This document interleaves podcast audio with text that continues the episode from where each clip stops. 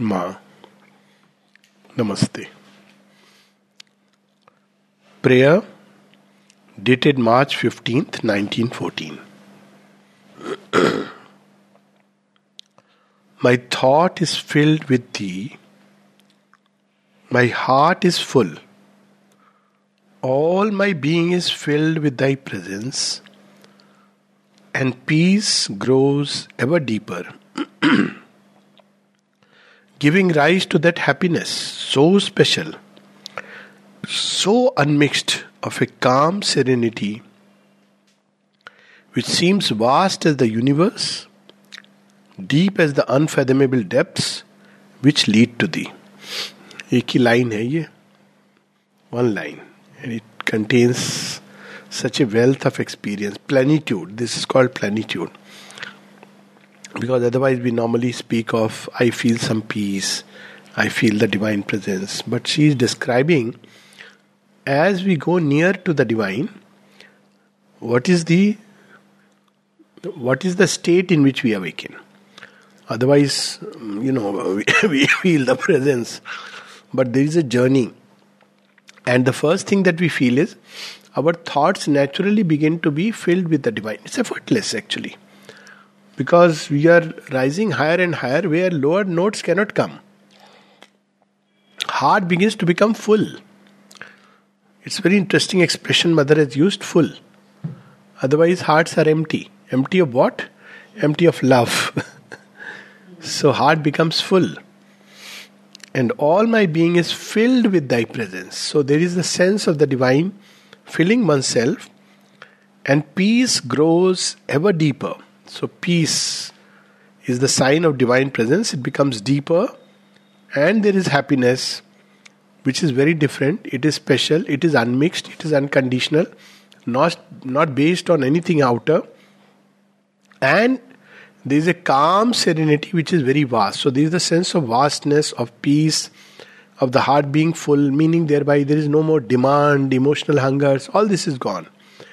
And the thoughts are naturally flying, climbing towards the divine, and one feels not only vast but also deep, deeper than the deepest depths. And then she says, These are, this is what which leads to thee. Deep as the unfathomable depths which lead to thee. So, this is the path. These are the experiences on the way. People often ask, What is the experience that one gets? You know, as one progresses on yoga, so, normally people talk about seeing a light, hearing a vision, seeing a vision, hearing some sound. But this is another line of experience which is primarily subjective. And that subjective is related with the sense of vastness. And this is something we can experience in our life. What is narrowness? Even observe the face when someone is in a state which is caught up in a very narrow, uh, you know, selfish condition you will see that it is very stifling. And if you look at the face, that time even the face gets twisted and distorted. Whereas when you are in a calm, serene state, there is the state of vastness, there is inner peace, there is the filling of the being by the divine, and all feels full, all is climbing towards the divine. When is she experiencing it? Oh, these silent and pure nights now, before that, she's spoken about the desert. So, she is in those silent nights. Very difficult to get it in the city setup, and very difficult to get it, you know, with family. That's why in spiritual life, it is generally advised that stay away from, you know, family things because it doesn't allow you that. And if one is staying, to have your own place at least, so that one is can be at night, silent and alone with the Lord.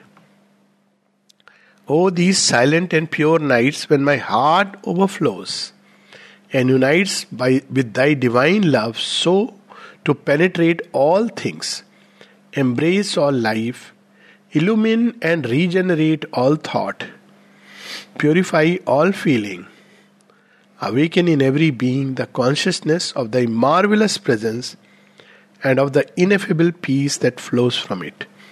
So she's saying that in the night when there is calm, This experience is, of course, in the desert. One can have it in the room. Um, no need to withdraw elsewhere, but right there, one can experience that divine love in the heart by thinking of the divine, by feeling the divine presence, by deepening the consciousness, and that love begins to flow out and embrace all things the objects, people, beings, all over the universe. And this experience the mother used to have when she would climb up and she would see her robe is becoming vaster and vaster, and different kinds of beings are coming to touch it. This is the same experience of the cosmic consciousness which changes eventually into divine love.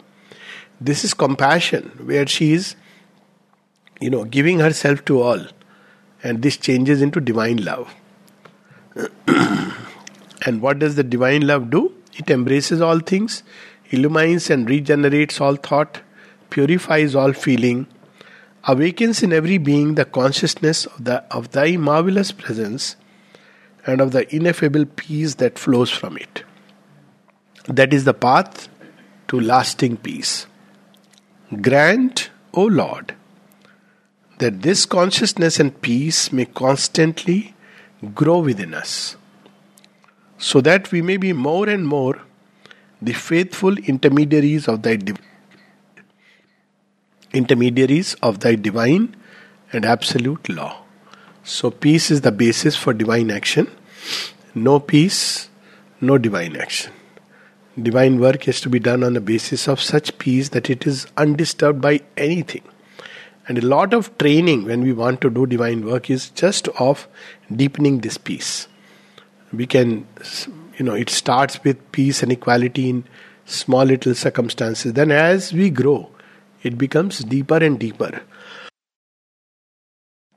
Often people ask that, you know, I'm taking an example of one of the instruments of the divine, Arjuna in Virat Yudh, it is so easy for Arjuna, apparently, to defeat all of them.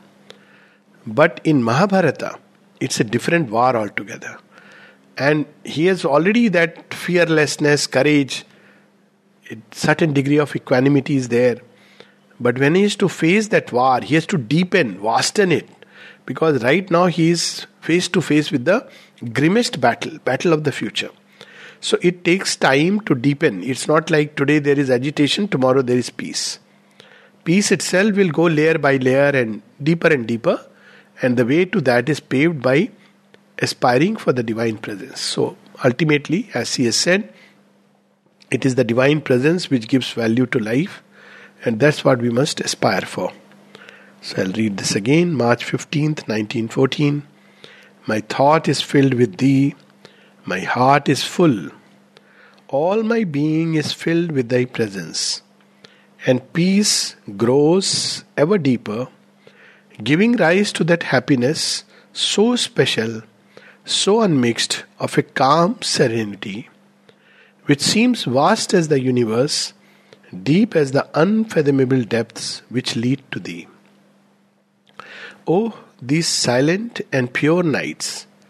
when my heart overflows and unites with thy divine love to penetrate all things, embrace all life, illumine and regenerate all thought, purify all feeling, awaken in every being the consciousness of thy marvelous presence and of the ineffable peace that flows from it. Grant, O Lord, that this consciousness and peace may constantly grow within us so that we may be more and more the faithful intermediaries of thy divine and absolute law. That's what in the end counts. Whether we are intermediaries of the divine law or not. We'll stop here. Namaste.